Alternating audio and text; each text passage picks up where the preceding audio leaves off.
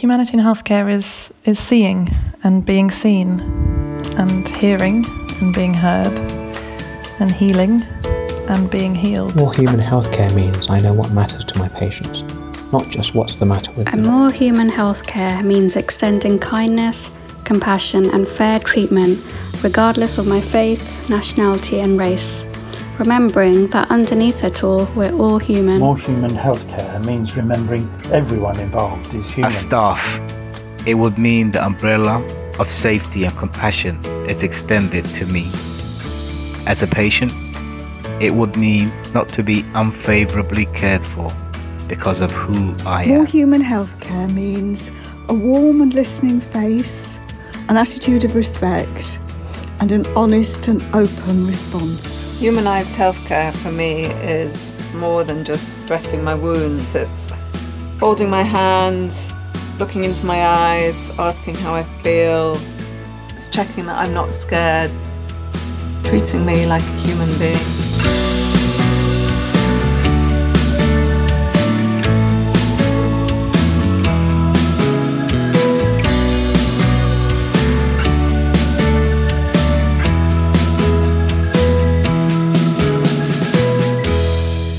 Welcome to the Humanising Healthcare podcast series from the Point of Care Foundation. In today's episode, we're going to be asking the question who cares for the people who lead our care organisations? I'm David Jones. I lead the staff experience programmes work at the Point of Care Foundation. And today I'd like to welcome Rebecca Myers, who comes with a wide variety of experience from the healthcare sector over the last 35 years including lots of work with us at the Point of Care Foundation. Rebecca loves variety in her work, and when you hear about her experience, you'll understand what that means. Welcome, Rebecca. It's great to have you with us today. Thank you, David. Lovely to be here. So, our mission at the Point of Care is to make care more human for people working to deliver care and for the people they care for. And in this series of the podcast, we're exploring the reality of care from a wide range of perspectives. Our intention is to share perspectives most of us don't often hear. As we've said in the previous episodes, this is particularly important when we're hearing so many unhelpful things in the media and in society in general about care staff and leaders. All these stories about heroes and villains and all these unrealistic expectations that just get in the way of reality and make life harder for people. Those of us who are in touch with people working in care know it is always much more complex and much more human than that. We're really delighted to have you with us today, Rebecca, and to share your experience of what's going on out there. I wonder if you could start by just telling us a little bit about the roles that you have in working with the NHS. Okay, lovely. Well, I suppose, like many people, I hold a range of roles. I chair a charity uh, which runs a community hospital which provides health, social, and well-being activity in Norfolk. I'm also a trustee of another charity, which is the Queen's Nursing Institute, that supports community nursing. I'm a visiting fellow at the London South Bank University, involved in running clinical leadership programs and uh, mentor sites setting up Schwartz rounds for the Point of Care Foundation. I'm also a registered nurse, and I now work on a bank uh, arrangement in a district nursing team in a fairly deprived area of London. And uh, finally, I'm a professional doctoral student um, at the University of Hertfordshire. Yeah, so quite a mix. Wow, what a mix. so that sounds like a very busy and fascinating collection of what can you tell us a little bit about what that work typically involves? So typically, and as you said, it's eclectic, but typically my work involves either direct care um, or mentoring or coaching of either patients, so people receiving care or people providing care. And then also, I'm involved in governance and strategy and research, and also providing sort of leadership around all different aspects of care. So, quite a, a broad spectrum. Uh, I think the other thing that you know asked me about my roles. I think the other roles I wanted to reflect that I'm also a mother and, and a wife and a, a granddaughter and a friend, but also I've been a carer and recently I've been a patient. So these multiple roles that we hold in life. Fantastic. And there's something really important about acknowledging that all of those things play out in the way that we engage with and understand the system as it goes. Absolutely. Yeah, really interesting. Thank you, Rebecca. So, one of the things that kind of led to this conversation was some work you've done with colleagues looking at the experience of senior leaders in healthcare around Schwartz rounds and access to kind of reflective practice and how they are in touch with their own emotions in the work they do. And I just wonder if you can tell us a little bit about what you're seeing among senior leaders out there in the system at the moment, what what sort of pressures you're seeing them under, and what sort of needs, I guess, you can see for them. I think that in terms of what I'm seeing, I think there's a, a, variety of different responses to what's happening at the moment. And that I think depends as much on where people are sitting in their leadership roles. Um, but if I think about it from people who are sitting in leadership roles in provider organisations, organisations that are responsible for actually providing care, I think the the most strongest thing I'm seeing is a huge focus on keeping things going really trying to maintain services. But alongside that, uh, a very strong concern about staff, how to support them, how to retain them, how to recruit them, uh, very concerning. And also, I think there's a real pressure to be positive, publicly anyway, and to be reassuring to both staff and the public at large. But I think there are private concerns about the recovery in light of the pandemic, but also the previous 10 years of experience of what's going on in the health service, and a concern about sustainability. I think there, what I also see is a real commitment and determination to try and improve things. So even though that is happening, that there is a real desire to try and make things better. I hear people talk about a sense of gratitude from the public when there is a recognition, uh, a public recognition of just how difficult it is trying to provide healthcare services and social care as well. I think because obviously those two are very interlinked. But I think there's also a sense of feeling tired as leaders, worried, torn about keeping the show on the road today, but also thinking about how to plan and organize for the future. So these real tensions that they're carrying. And that sounds like that could carry a real sort of emotional burden for those people in that situation. That idea of being positive and reassuring when they may be struggling and stressed and under pressure themselves. Yeah, I think I think you know we have a society that seems to privilege being positive. We want to always show that we can do that things are possible, etc. And so it becomes very difficult to voice any different opinion around that. And, there's lots of research looking at what is it that causes some of these distresses and the burnout and depression and, and difficulties that people face. And part of it is this incongruence with having to put on a particular public face when it's very different to how we're feeling privately. So, and I think leaders in particular often fall victim to that because of the expectations that we have as mm. society of them.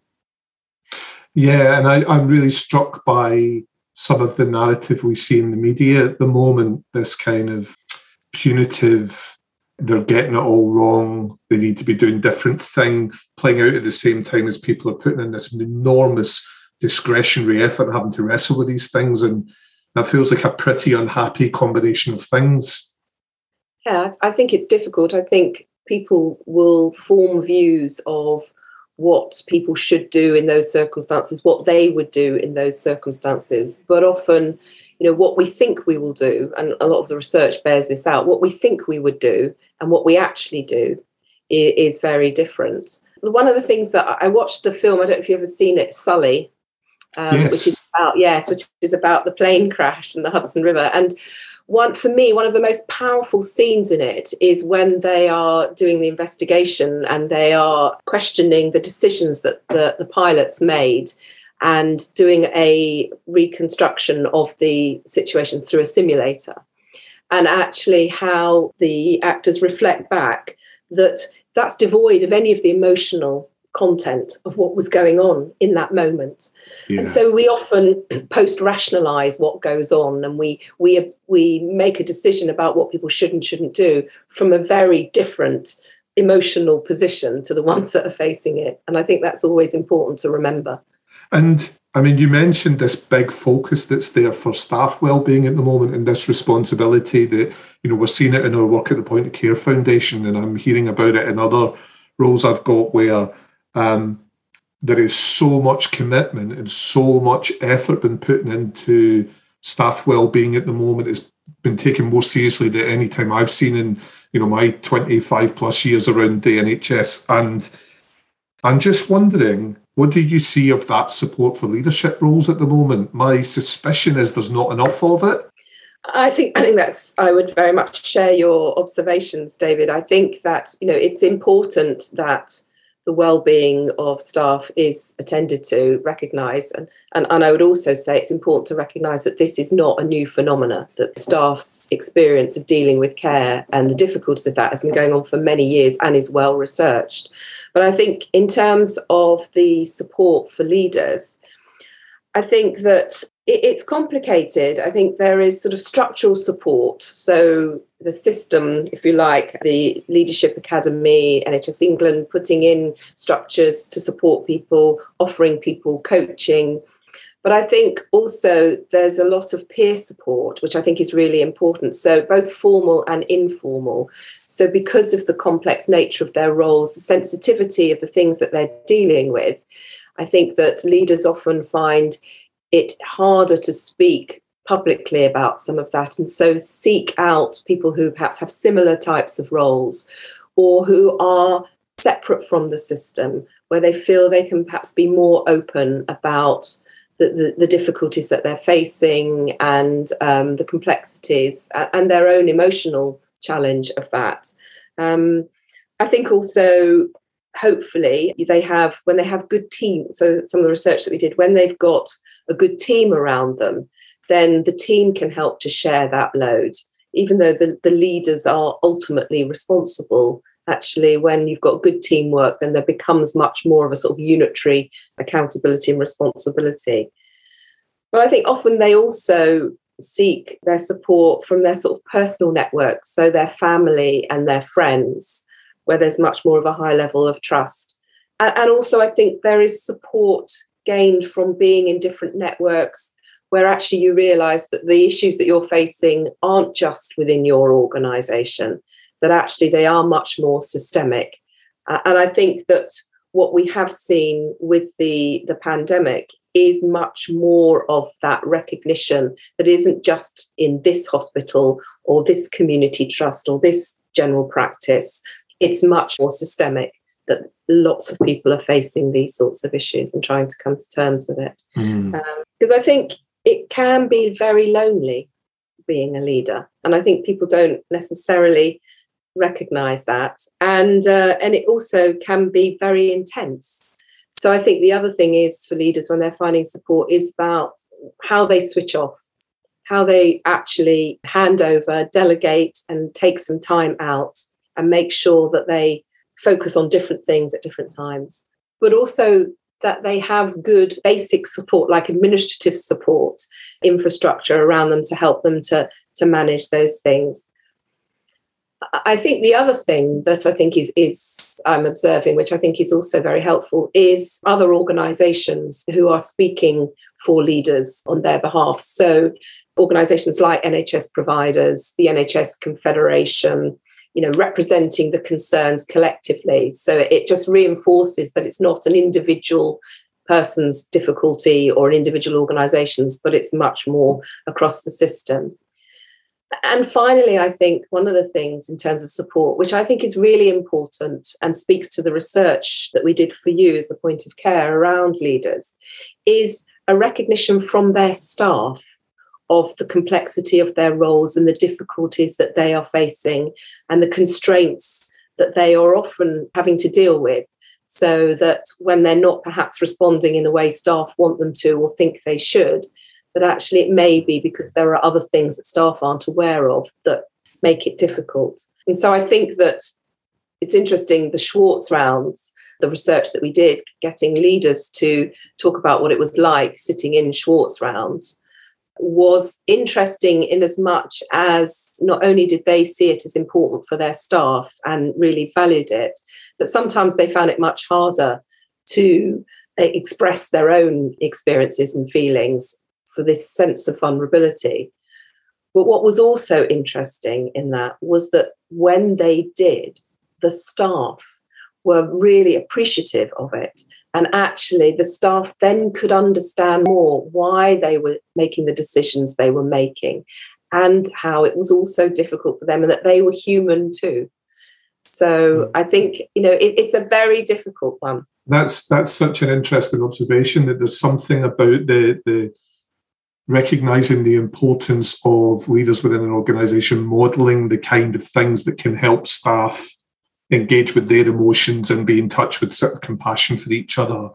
That there's a sort of modeling role there, but there's also a direct benefit to the leaders when they're able to put themselves in that situation. And then I kind of felt the vulnerability of that, that sense of having to kind of open up, maybe when you're already feeling pretty vulnerable yourself is a it's a hard place to be. It is very hard and, and it can have benefits and it carries risks. And I think I wouldn't want to present it as, you know, um, a solution to to all of these things. I think it's very interesting. I read an article, I don't know if you saw it, in the Health Service Journal, where they had uh, interviewed some chief execs uh, as a sort of round table about their experiences. And the chief execs were very open. And what was interesting was the response. So there was a, a, a, diversity of responses, but it was almost sort of polarized in the sense of those that were saying it's really good to hear that they sometimes have doubts that they're not sure, etc., and that they worry they're human too. And then on the other side, you have, well, they need to suck it up. That's their job. That's what they're paid for. And I think that, you know, part of thinking about how we support each other is to think about the consequences of our responses to those sorts of things. So, if we want our leaders to be more in touch with what's going on and be more open and honest, and yet we criticize them or judge them for being human, it will make it much harder for them to do that. Mm. And I think the consequences of that is that for our organizations, they become less human. That's such an interesting point. And I'm just thinking that many of our audience for this podcast are people who are members of the Schwartz community. They'll have a role in making Schwartz happen. And I'm just wondering, are there any are there any kind of key lessons from your research that you would share with them that might help them engage leaders and make make the space safe for leaders to participate? I think that one of the things I would say is to have these conversations with your senior leaders in your organizations to recognize the difficulties that they face, both in terms of their roles, but also in that exposure. I think it was interesting. I was chatting yesterday to a group in, in sort of Schwartz facilitators, and we were talking about how it's a bit like being a parent, being in a family, you know, that in some ways, when you're a small child, you think and want your parents to be able to sort it all out. When you hit your teenage years or whatever, you realize actually they don't know as much as you thought they did. And that can be a bit unsettling. And then as you get older, you you start to see them again in a different light. So there's a sort of maturity, I think, about this, to be able to have sort of adult, adult, if you like, discussions with people, but recognize that it takes time and that there will be all sorts of things in the local context that will shape how confident leaders are to expose how they're feeling. And they will be making a judgment call about do they think it would be helpful for their staff as well as for them. Yeah, and so that's that's really important guidance that it takes time and it takes time to develop and mature and you don't know how to do it right at the beginning you know, yeah. that there's something about you learn over time together in relationship with each other. Really helpful. Can I take us in a slightly different direction and just ask you what gives you energy in your work? What what brings you joy? In terms of my work, what gives me energy is the relationships that I find myself engaged in, the sense of endless curiosity about what's going on, what are people doing? What do they think they're doing? What impact is that having? How can we think about it in a way that might be helpful together to ultimately find ways to provide better care and support for people? And people, that means both people receiving the services that we provide, but also the people that are providing it. So I think that's what I'm energized about. And also, a strong passion for the, the, health service and what it can do. I think that without wanting to sort of idolize it, I think that its capacity to be alongside people at their most vulnerable is a really important function in society. Uh, so I think that that's what energizes me, and, and working with like-minded people who want to try and, and make a difference and are open and honest and willing to admit that they don't know or that sometimes it's difficult. So people really, it's the people that energizes me and the purpose. Fantastic. And yeah, I love that point about not knowing that it's often the hardest thing to do, isn't it? Is to admit that we don't know, and it's probably the most useful thing most of us can ever do. Absolutely.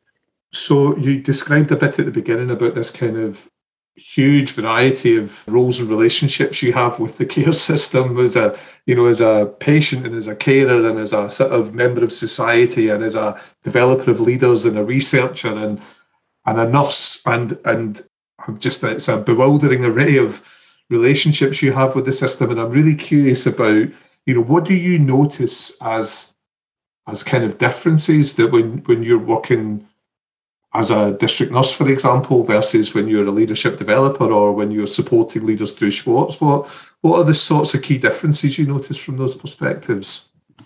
I mean, I think that, I think there's lots of differences I notice, and then there's lots of similarity. I think probably the word that encompasses all of those things about what I notice is the paradoxical nature of the work in healthcare. So when I'm working clinically, for example, I think what becomes most prominent for me is the core purpose of the health service. What is it about? What is it there for? And so going out and seeing patients, what I notice is both the importance of the work that the health service does, but also the limitations of it in terms of how health care can impact on people's health. And so, actually, what else makes a difference to keep people healthy? You know, I, I often say that as a district nurse, community nurse, you see firsthand the impact of national policy on society. I think the other thing clinically I noticed is this, you know, this contrast between bureaucracy and flexibility. So lots of rules and procedures and policies, but also as a clinician in that moment with that patient, having to make some decisions about whether you apply that or whether it would not be helpful in this context. I also, I think, become what becomes really prominent when I'm working clinically is the the power of effective teams, and that's both singular professionals, but also the multidisciplinary team across organizations and within that i think you know the family and the wider society to make a difference and then finally i think the thing for me clinically that is most prominent is the level of risk that we are managing in healthcare and the emotional intensity of the work that we do so I hmm. think in my clinical role, that probably are the thing. Those are the things that probably stand out the most. I think in the leadership Schwartz space, if I put those two together, if you like, I think the dominant thing is is a sense of contrasts. I think, and what I mean by that is that you get exposed to the level of complexity, but also this huge desire for simplicity in terms of responding to what's going on. And then you have this idealization of what services are about, what leaders can do, the idea that you know one person can change the world, etc., to this sort of rational abstraction of what's going on. So we apply a lot of technical, rational views to how we respond to health services, which then leads to something else I noticed, which is this you get this emotional suppression So let's take emotions out of this. Let's be rational here, as if we can do that, which I would argue we can't. And then on the other hand, particularly in the Schwartz rounds, a real focus on the expression of the emotional intensity and how it impacts on what we do and why we do it. And then you get these this um, difference between the sort of very future orientated. So let's think about what we're going to do. Let's focus on the future and then also within back into the Schwartz and stuff, very much on what's going on in the present and this sort of artificial split, if you like, that goes on. And then finally, I think one of the things in the sort of leadership development arena is much more an exposure to the power and politics of healthcare, which again, I think doesn't get talked about a lot. So, in terms of when people talk about leadership, they often focus on what I would call the sort of the positive aspects of, of leadership. But actually, there's a lot of power and politics that goes on, and we are constantly negotiating and collaborating and competing with each other to get things done. But again, alongside that, this real sense of empathy and compassion for recognizing what people are, are facing. So I think those are my sort of clinical leadership. But then I think the other thing I found very interesting is sitting in this charity sector. So, sitting in the charity sector, then working with the health service is very interesting. And you start to see both the constraints of the health service in being able to be flexible and responsible sometimes to rapidly changing environments, although obviously it's possible to do it, and the pandemic has shown how fantastic it can be at that. But also, those constraints and opportunities to be able to res- be responsive to what's going on. And I, I think the other thing that I've been really exposed to is the sort of ideologies of the different sectors and sometimes and it probably doesn't feel like this and i'm sure i didn't feel like this when i was completely immersed in the health service but actually how privileged the health service is in terms of its position compared to social services but social care but also the voluntary sector. I think you know people don't necessarily recognize that. And then finally sorry david because there's so many roles and so oh, please carry on. different perspectives but having recently been a patient and also having spent quite a long time as a carer i think what you see is both the, the contrasts of you see excellent care and you also see poor care and you see flexibility to respond and you see huge rigidity in terms of responding to what carers and patients need. And, and I think at times in those roles, I felt very safe and supported. And at times I felt quite frightened and scared and grateful and frustrated.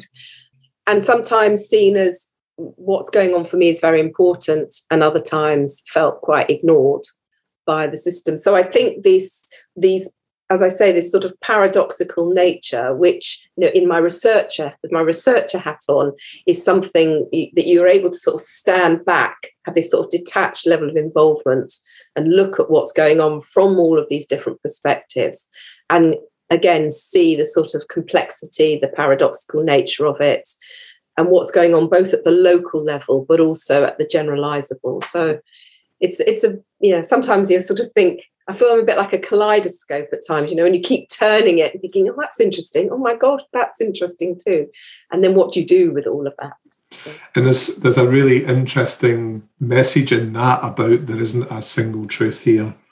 And no. attempts to find it are pretty futile. There's something about a call for us all to listen and respond and hear where people are actually at rather than bring their own stories of what it should be to this.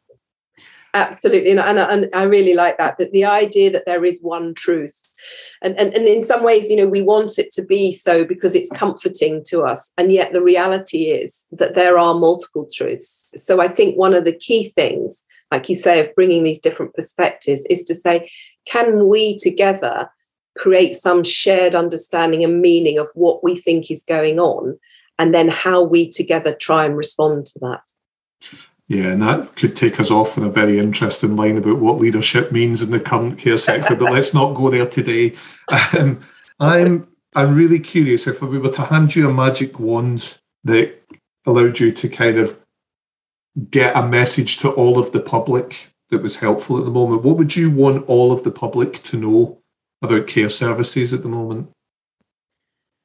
I suppose what I'd want to for the public and society at large to think about is that we need to be realistic about our expectations of the care services.